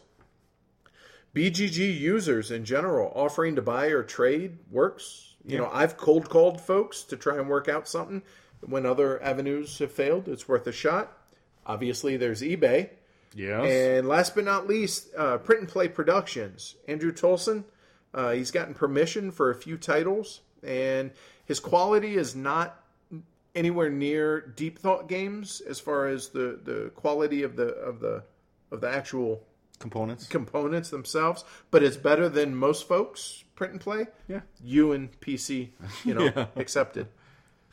So let me ask you. Okay. Uh, when teaching eighteen X X games to newcomers to the series, how much strategy should you provide and should you babysit during the game? Well, I I think that exploration and discovery are definitely best. It's not your typical Euro genre. I... Personally, I think, you know, teaching the basics, it's not they're not mechanically difficult games, and try to tell them about the things they'll really just have to learn the hard way. At least that's how it worked best for me. So, you know, getting companies plopped on you, the the train rush, all those things we talked about, the little nuances of the games. And at, tell them to ask for help when they're puzzled. You know, I'm I'm happy to help tell them what I'm thinking. Uh, that may be a bad thing for them because I'm not always thinking correctly, of course. But um, I, you know, you don't want to overteach. I don't think. What you? What do you think about that? In my opinion, you let the new players dictate this. If they make a mistake due to something they could have easily avoided, hey, that's on them. If it's due to something they could not have foreseen, that might be on the on the teacher. Mm-hmm. Eric Brocious, uh, he's one of the biggest eighteen X X evangelists on B G G. He wrote some really excellent posts on this very thing. Uh, we'll link them in the show notes, but in case I forget, they're titled, quote, How to Teach eighteen X X, unquote. And the other one is, quote, Why Groups of New Players Often Struggle with eighteen X X, end quote. Both are must-reads, in my opinion, cool. for new players. Here's an anecdote from Dave B. recently that I think aptly describes what I think is the right way to go about teaching. Quote, I think the highlight of the convention for me was the five-player game of eighteen forty-six on the Friday evening, in which the other players carefully reminded me that there were only four routes into Chicago, so there would be competition for those routes in a five-player game. They then proceeded to block me in with hostile track lays and tokens so effectively that I was unable to trace a route more than two hexes from the eastern edge of the map. It seemed akin to showing a treat to a monkey and then locking him in a cage. That's mean. Do you guys have day jobs as exp- uh, experimental psychologists or something? Still, it made my calculating company income pretty easy. Eerie, two hundred ten. Again. Pretty awesome. So what games have a shorter playing time? Shorter being relative. Mm-hmm. Uh, a game like forty-six has a playtime of about three to four hours with experienced players, but it still might take five or longer with, you know, a table full of newbies. Other than that, I, forty-six, A L, Georgia, eighteen fifty-one, and, and I'm sure there's others. Yeah, opinions vary. Yep. What are the best ways for someone to keep up with eighteen X X news and stay in touch with the community? You mean other than us? Other than us. Oh, okay. Uh, probably the Yahoo group, followed by B G G. Um, so there's a Yahoo mailing list. It's mm-hmm. in under Yahoo groups. It's eighteen X X. Go out, check it out. Um, Warning, it is the internet. Yeah, the, the Yahoo group is, is going to have a lot more info than B G G, but man, that's a rough interface for twenty fifteen. Well, the the uh, graphics are, are the same ones that are used in eighteen X X games. How does one find local eighteen X X groups? And if none exist, how would you recommend starting one? Honestly, the best way that I can think of is just posting on B G G. Post in the general eighteen X X forum. And also there are... The region- Yahoo group? Right, well, obviously, sure. And there are regional forums on B G G. So, like, I'm subscribed to the, the Southwest, which Colorado is a part of. So anytime someone posts in there, there might be stuff for New Mexico and Arizona, so whatever, mm-hmm. I don't care. But it might be worth a try. Other than that, what about just trying to get existing folks, you know, in your current game group to give it a go? Give it a go. Have them listen to our show or, or the Longview's podcast mm-hmm. on eighteen X X and Board Games and with have Scott at it. Did one. Yeah. Uh, another resource is the Train Gamers Association, w w w dot train gamers dot com. They do the Puffing Billy tournaments around the country. So they have a lot of contacts in different areas of the country. They know people, and so visit their site. There's a contact me down there, and they can maybe link you up with some folks too. That oh, that's I hadn't thought of that. That's a good idea. The eighteen X X family is very polarizing. We're getting into some other questions from the from the guild here. Many who play them have turned them into lifestyle games in the way that one would with chess, go, poker, bridge, et cetera. I'm not going to mention Magic the Gathering. um... Yet, A S L. Yet, yet many serious gamers are really not willing to play them at all. So there do, there does not seem to be too many in the middle. Why do you think this is? Well, there's us, first off, right? I mean, I don't think it has to be one or the other. There's plenty of room for other medium and heavy games, war games, and eighteen X X. As for why it happens, maybe folks find it perfectly scratches the itch or itches that they have and they don't need to look elsewhere. I mean, you like what you like, right? True. I uh, I think that, you know, buying these games and playing these games is definitely an investment of money and time for folks. And, that's a good point. You know, maybe that it's hard to see some capital gain, to use a eighteen X X term there. Um, but and you know, I, I, I somewhat blame uh, television too. I, I think we have a culture of instantaneous gratification where uh, few things are really delayed to us, and in this case, the the joy of of the learning the eighteen X X systems is is something that comes to you after repeated plays. And like, we can tweet about a stomach cramp nowadays, right? And you can buy something online and have it tomorrow. you can turn on a T V show and where some problem is demonstrated and perfectly solved to the benefit of all mankind in thirty to sixty minutes. It's, it's just like, like, I think eighteen X X games face a lot of tough competition. And um, definitely, though, the patience is rewarded, guys. Wow, that was that was really thoughtful.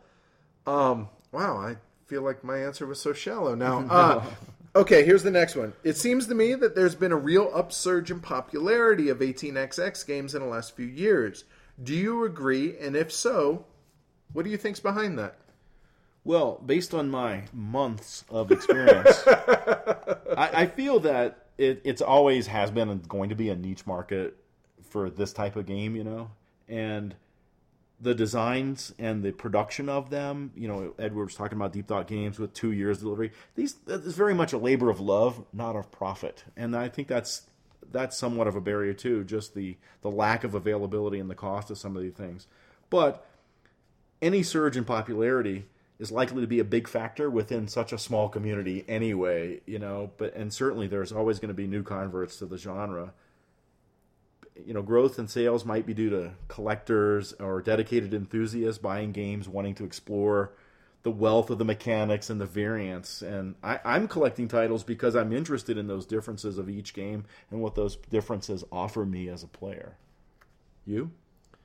Well, keep in mind I've only been in the hobby as a whole for a few years now, but it definitely feels like there in the last year to eighteen months that it's it's gotten bigger. As to why?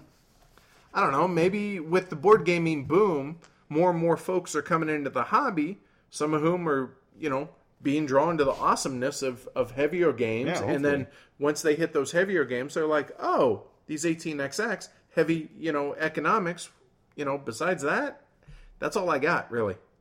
Let's see, a person wrote that, I almost exchanged a game I enjoy for eighteen A L, but waited to hear your eighteen X X episode. Now I have to pay seventy-five dollars for it. Did I make a mistake in not getting eighteen A L when I had the chance? Uh, no, I, I don't think a mistake was made. Um, I'm of the mind that everything happens for a reason. If you're patient, more copies will be available for the right price. Plus, if it's a game you enjoy, why are you getting rid of it? Right. You know? I, I think it yeah. depends. It really? depends on the person's situation. If you're buying it to be a learning game, I think um, that's fine. Whether or not you bought it immediately or have to pay seventy-five dollars for it. In the scheme of things, seventy-five bucks is an excellent price for an eighteen X X game. Uh, but if it's if, but if you're already a veteran eighteen X Xer, then do not buy eighteen A L. Yeah, it's, yeah, it's it's, it, it's a learning game. It, it, yeah, I, there's so many other ones I'd prefer to play. All right, let's put a bow on this. So you wanna you wanna sum it up in a paragraph or six? Or six? All right, my summary. Get, get comfy, boys and girls. I've had some startling realizations, Edward, over the last few months.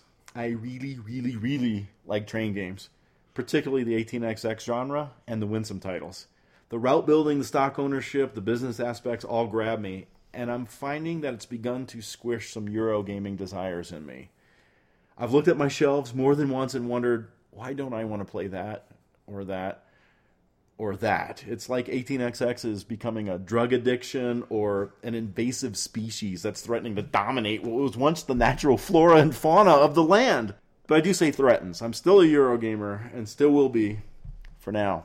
If you crave depth in a game, folks, eighteen X X games are really just something to seriously consider experimenting with. The depth is more opaque than in other game genres.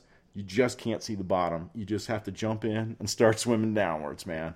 And eighteen X X games have something else besides depth. You know what they have? They What's have, that? They have current. The game moves you along through the phases, the technology and the revenues pick up pace, and you have to keep up. You have to keep up with the current. Driven by the players themselves, the game is moving towards its inevitable conclusion. And after a few hours, you're either going to be sipping scotch and smoking cigars in the corporate luxury car, or you're going to be loading the luggage of the economy class passengers on the next departure, baby. The combination of depth and current has definitely captured me with eighteen X X. When you add in the amazing variants and the history in these games, I think you get a tough-to-beat set of factors that overcomes the math, the length, and the intimidation. Overcomes it so well that instead of feeling apprehensive, you begin to relish those factors. There's a little robber baron in all of us.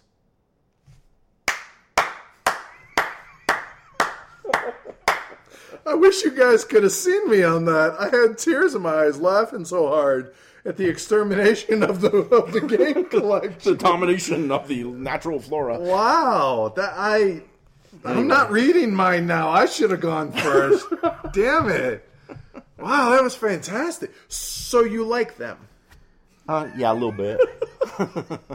Wow, mine's going to seem so so trite. Now, um, all right, here we go. There are a lot of things about the system that we never touched on. Really, private companies, differences between five-share and ten-share companies, just a ton of other things. But you know what? We didn't need to. Just go out there, make mistakes, and have fun. These are games to be enjoyed, not something to be scared of. Go out there, grab your friends, some refreshing beverages or six, and go have some damn fun. Right on. Dude, they are fun. They are a blast. And to think, is some people think, you know, oh, you know, you can't make noise. Dude, we... There have been so many cuss words and so many laughs and chuckles and just such awesome gaming experiences that, yeah, uh, just go out there and have fun. That's Indeed. eighteen X X, guys. Right on. eighteen forty-six is one of my favorite eighteen X X games. Mine too. Yes. Tell us about it, man. All right, so I'll take a few moments, talk about a game that I think is one of the better eighteen X X entry points. Yeah. That's eighteen forty-six. So it was designed by Tom Lehman. Yes, the same guy who designed Race for the Galaxy, among many other games. Mm-hmm, mm-hmm. Originally published in two thousand five by Deep Thought Games. It's set in the Midwest United States and designed by Tom to be new player friendly, while still giving a challenge to even the most experienced of eighteen X X gamer. I thought the best way to do this is I'd go over some of the reasons why eighteen forty-six is such a great, quote-unquote, jumping-off point in the eighteen X X okay. world. Sounds good. So the game begins with a draft of private companies. Unlike a game like eighteen thirty, where players must bid on the private companies, knowing nothing of their actual value, here...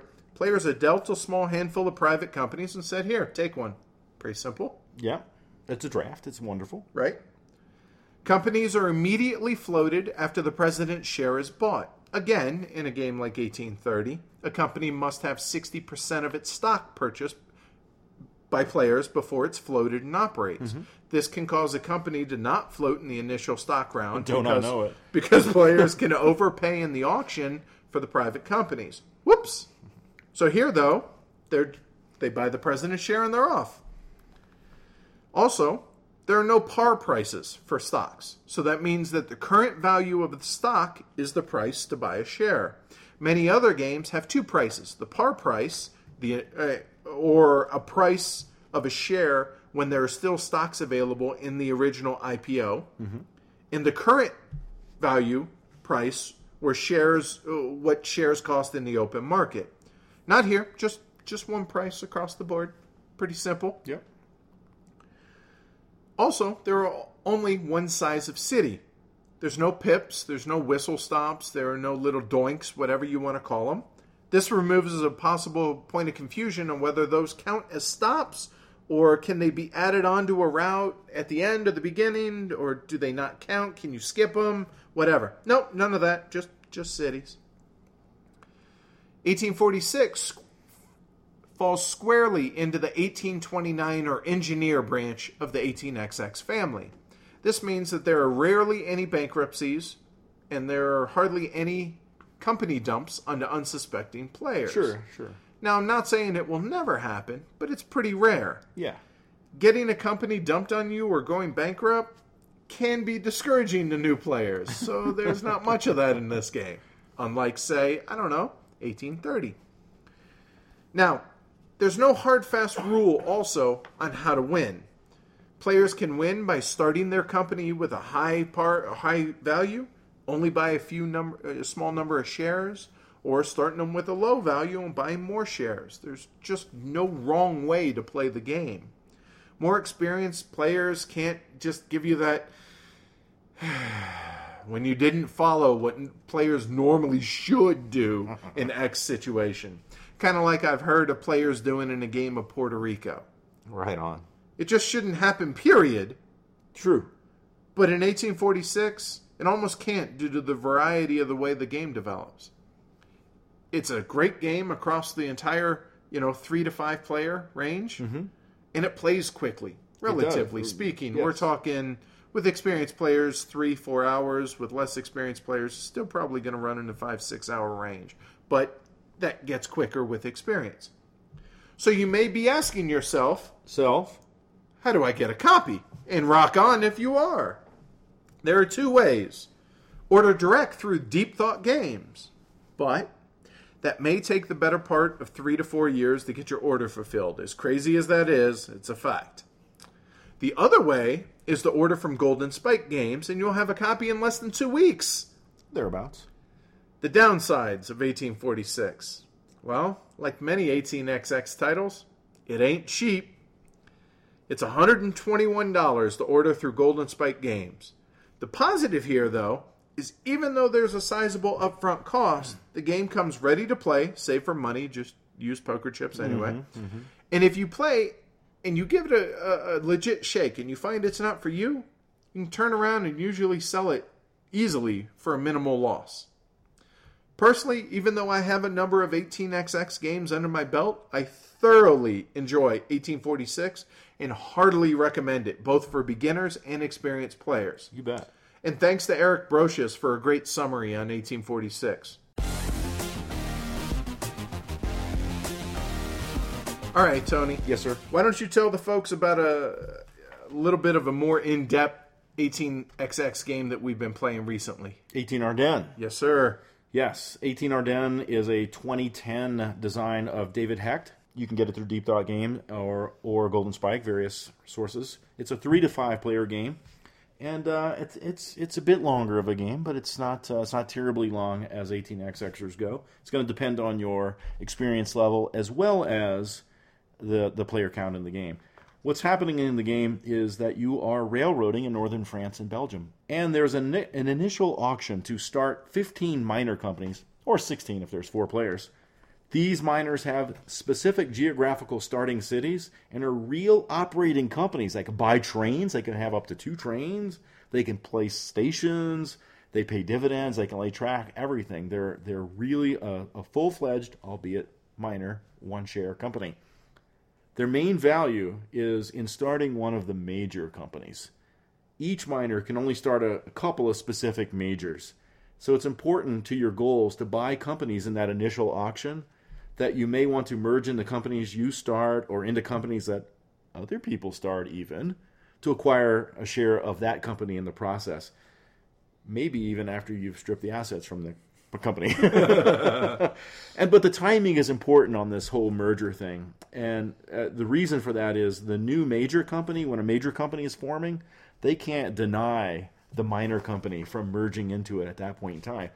And taking a share of, right. of stock. You get a share. But later on, if I want to merge my company into yours, Edward, I... No, I'm all set, thanks. Well, or I better have something to offer, like cash or trains or something. Right, because if you stripped company. it if you stripped it bare, I'll just say no. So it's it's really, really uh, pretty cool. It's it's a a fun map, too. The uh, the map offers some north and south bonuses as well as east and west bonuses. They have ports, and they have forts, and they have mines, and lots of different variation in the map. It's really, really a fun map to play, I think.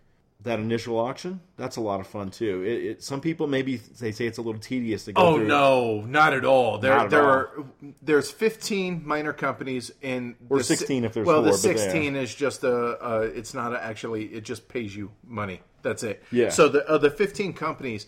Trying to decide the synergy between your companies. Do I want to try and get all of them in a certain area? Right. Because these are going to be laying the the beginning of the infrastructure for whatever company you decide to merge these little guys into the big guy. And you have to have done a good job of laying track for these big guys yes. when they come in. And stations. Absolutely. And they get to exchange the the uh, the major for... the stations of the miner when they incorporate, when they merge. Fantastic. Not only do I dig that those miner companies are operating and doing all those things that, that, that build up to what you were just talking about, but that winning bid in the auction determines the par price and the starting treasury, and it's really, really a cool twist on the on the game. It does have a bit of a simplified uh, stock market, yes, because it's that one D or very linear. And it kind of leans toward the eighteen twenty-nine side of things, but it feels more like the timing of when you choose to do things like merge and grow are the key aspects of the game, yes, along with those early track lays. Yes. And I feel like it's almost like a... It doesn't quite fit into a certain category, whether it's the eighteen twenty-nine side or the eighteen thirty side, because it's all about timing. That timing is critical, and I feel more so in this game than in yes. just about any other game that you and I have at least played up to this point. I totally agree. If the game had more shenanigans, I'd, I'd appreciate it, but I'm fine with the the absence of the crazy shenanigans in this game too. Just oh, as, you're talking in the stock market, right? Or, or just in general. Okay. Yeah. You know, shenanigans with company. Yeah, I guess that is, you know, really stock market centric, but um, with the stock price manipulations and things. Because this, this game is really about running good companies and the timing of how you do all those things. The one of the one of the things I think is very cool is five share companies becoming ten-share companies. So at the beginning, companies start off with five shares, so each one being a twenty percent ownership stake. At some point in the game, you're probably going to want to effectively split, do or a stock grow, split. Or grow you know, up into and, it. And have ten ten percent shares. And the, the impact of that is, is, is really cool in two ways. Number one, you just chopped your dividends in half. But number two, you just doubled your capital gains. So it's a bit of give now and take later, and it's it's really, really cool. But it also unlocks the four D, the diesel trains, too. Only ten-share companies can have those trains, and the number of ten-share companies drives the certificate limit in the game, too. Which is the only game that I've experienced up Same. to this point in which that share certificate limit can change based on things other than the the number of players. Uh, yeah. It's fluid throughout the game, and I really, I think that's innovative. I think that's a cool aspect. One other thing that's cool about the miners, just to go back to that for a second, is you know they, they don't have to merge. We've seen very successful miner companies, but it's it's generally going to be a, a better uh, financial advantage to you to uh, merge those into a company. But one of the things that the merging does is allow you to go over the sixty percent ownership mark too, and that's that's kind of neat as well. It, I, in our most recent game, I had one hundred percent of one of my companies. First game I've encountered that. Yeah. That was pretty cool. I, I think a, uh, eighteen Arden is just one of my absolute favorite eighteen X X games. I Agreed. know you feel the way, same yep. way. And it's a fantastic step up for those that want to grow their challenge level in eighteen X X. Highly recommended. That's eighteen Arden. All right, before we sign off of this episode, let's remind everybody about Game Surplus, our fantastic sponsor. We love what they do for Heavy Cardboard. Visit Game Surplus, w w w dot game surplus dot com. Check out Velma and Amos' fantastic inventory of games. And make sure you guys follow us on Twitter, reason being, on every Friday we give you guys a heads up on what's going to be available, what new uh, imports, mm-hmm. what new mm-hmm. restocks they've gotten. That way you know ahead of the general populace. And how would one follow us on Twitter? At Heavy Cardboard, Facebook, Heavy Cardboard, email us, contact at heavy cardboard dot com, YouTube, Heavy Cardboard Vids, and last but not least, heavy cardboard dot com. And don't forget, we get ten more reviews on iTunes. Everybody who, who's left us a review is entered in a contest. We don't know what we're giving away yet, but we'll mention it next episode. Sounds good. I had a lot of fun talking about eighteen X X games tonight. I, I hope that we've caused a couple folks maybe to give it a try where they might have been apprehensive. Yeah, a lot of people that I've been interacting with on Twitter have said that, yeah, you know, they're on the verge of wanting to try it, this yeah. and that, but they wanted to wait and hear the hear the episode. So hopefully this helped, man. I mean, if nothing else, if you got nothing out of this, our enthusiasm, I hope, shows oh, through yeah. that... Hopefully. We're just, they're just fun. I mean, lots of decisions, just lots of fun. So go out, have fun.